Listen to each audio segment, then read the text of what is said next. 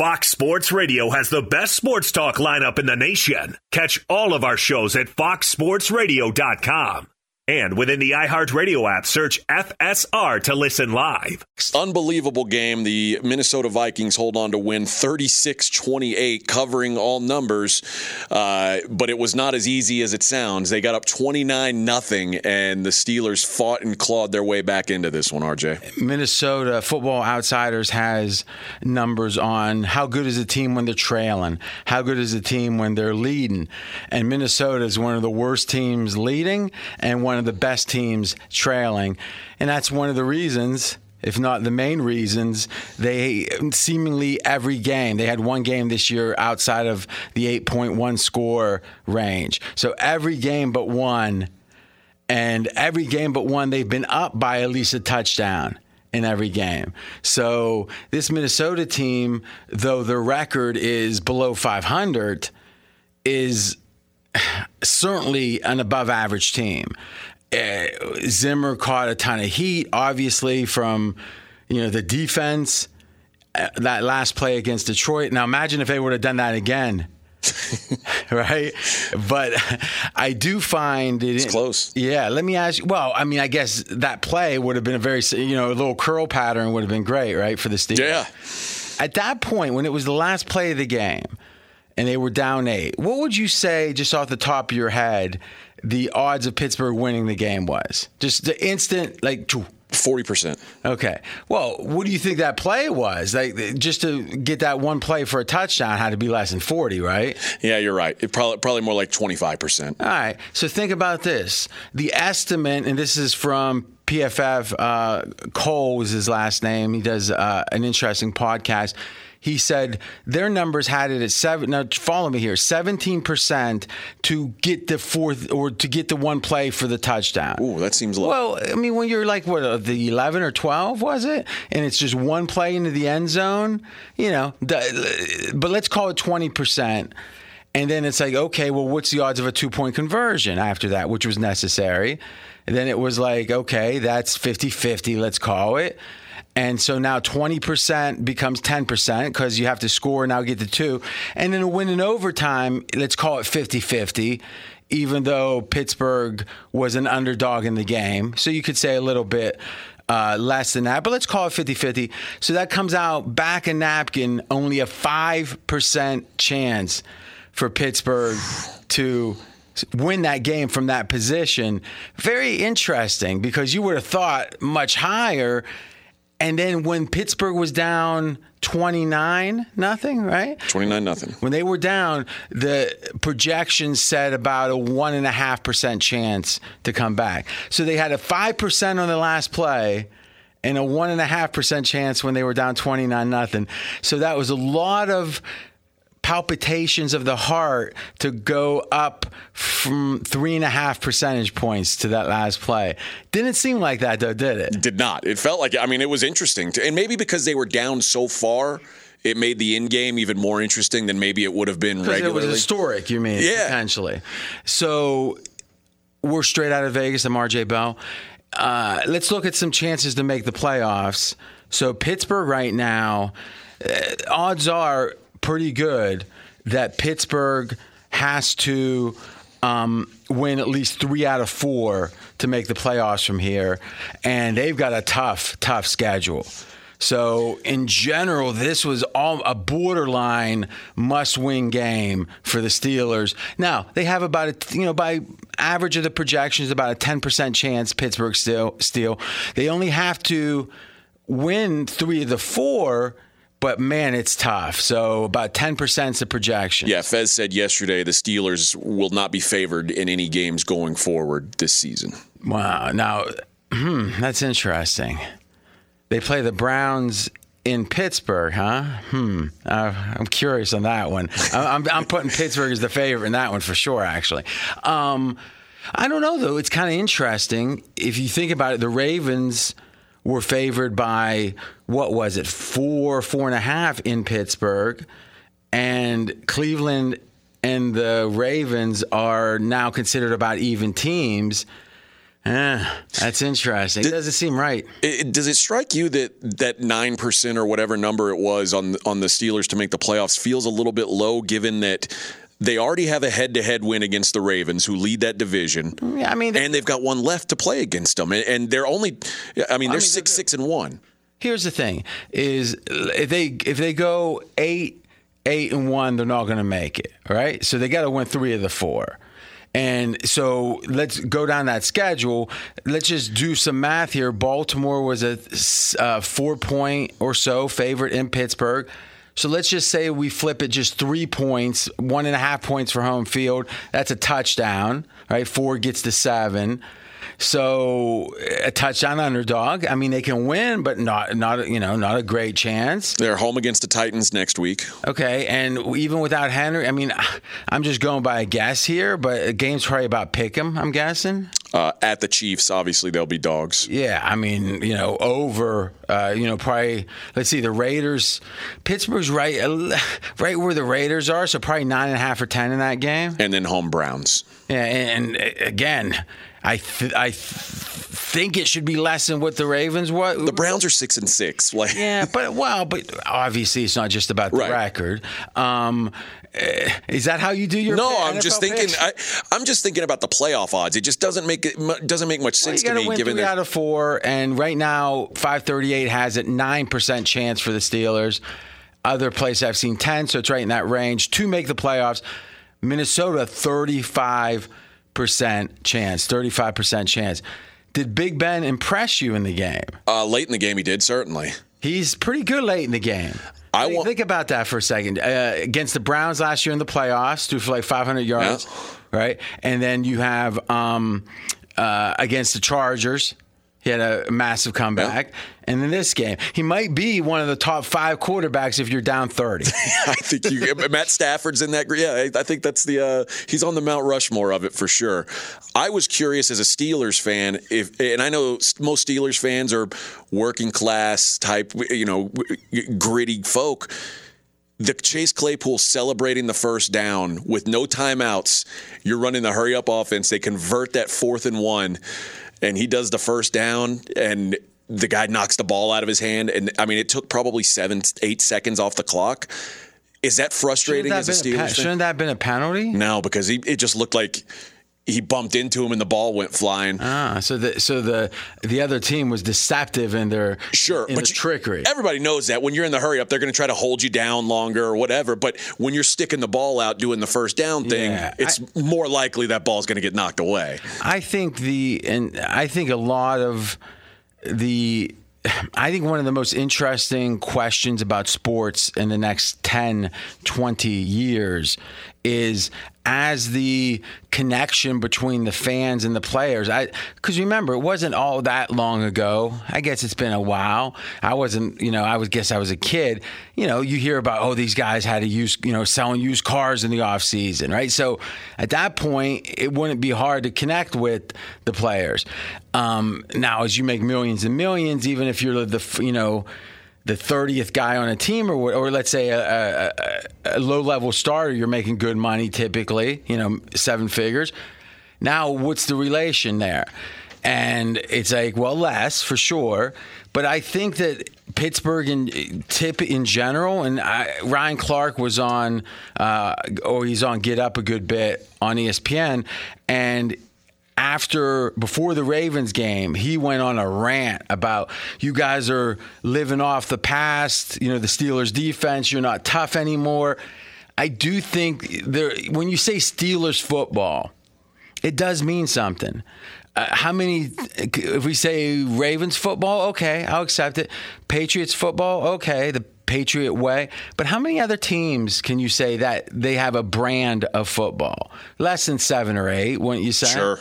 So yeah, I do think the seller, especially when you're losing, right? If you're winning, I, I think Pittsburgh people don't mind it but I do think there's a, a, general kind of separation between fans and players in general. And I think Pittsburgh maybe even, but they do tend to look, Big Ben was a Steelers type quarterback, right? And Harris, a Steelers type running back. And, you know, people could say, oh, maybe there's a racial element to it. listen, uh, the Steelers, uh, a lot of, you know, all the way back to Franco Harris, you know, a lot of African Americans have been beloved by the city. Now, is there actions that I think it's a lot about youth? You know, it's about the 24 year olds today. Uh, the distance between them and the 50 year olds maybe is more than it's ever been. So, yeah, I hear you, and I think it's a good question. If they win, it's probably all fine. right? if they lose, maybe not. Yeah, that's where it comes into play. If they, they would have had one more shot at the end zone if, if that if that ball doesn't get knocked away. Be sure to catch live editions of Straight Out of Vegas weekdays at 6 p.m. Eastern, 3 p.m. Pacific on Fox Sports Radio and the iHeartRadio app. New Orleans Saints minus five and a half at the Jets. Okay, so Taysom Hill has mallet finger. now, it's not as bad as Russell Wilson. So, but let's assume that it's right about as bad as it was for Russell Wilson once he came back. So remember, he had 3 weeks off and then he came back. How'd he look? Bad, very bad. Now, we don't know exactly how bad it is for Taysom Hill, but just close your eyes, unless you're driving, close your eyes and think, all right, how does he pass when he's healthy? and then think, take anything off of that 5%, 10%. Do you want to be laying the lumber on the road? This line has gone down, you know, and at six especially, I like the Jets. Now, the Jets got some injuries. They get some injuries. I kind of like the under in this game too. And the rationale is I think right now the Jets have one big goal protect Wilson from a lot of offseason scrutiny. So what are they going to do? If, if they fall behind by 14, I'm not sure it would be smart for them to have him just chucking the ball around. You talked about Trevor Lawrence and the Jags. They were down significantly last week to the Rams, and they weren't throwing nearly as much as you would expect. You were saying, have they given up? I said, no. I think they're protecting Trevor Lawrence's stats and the narrative I think the Jets are going to protect the narrative. So if you're in game betting, so what does that mean if you're in game betting and the Jets fall behind 14 or so?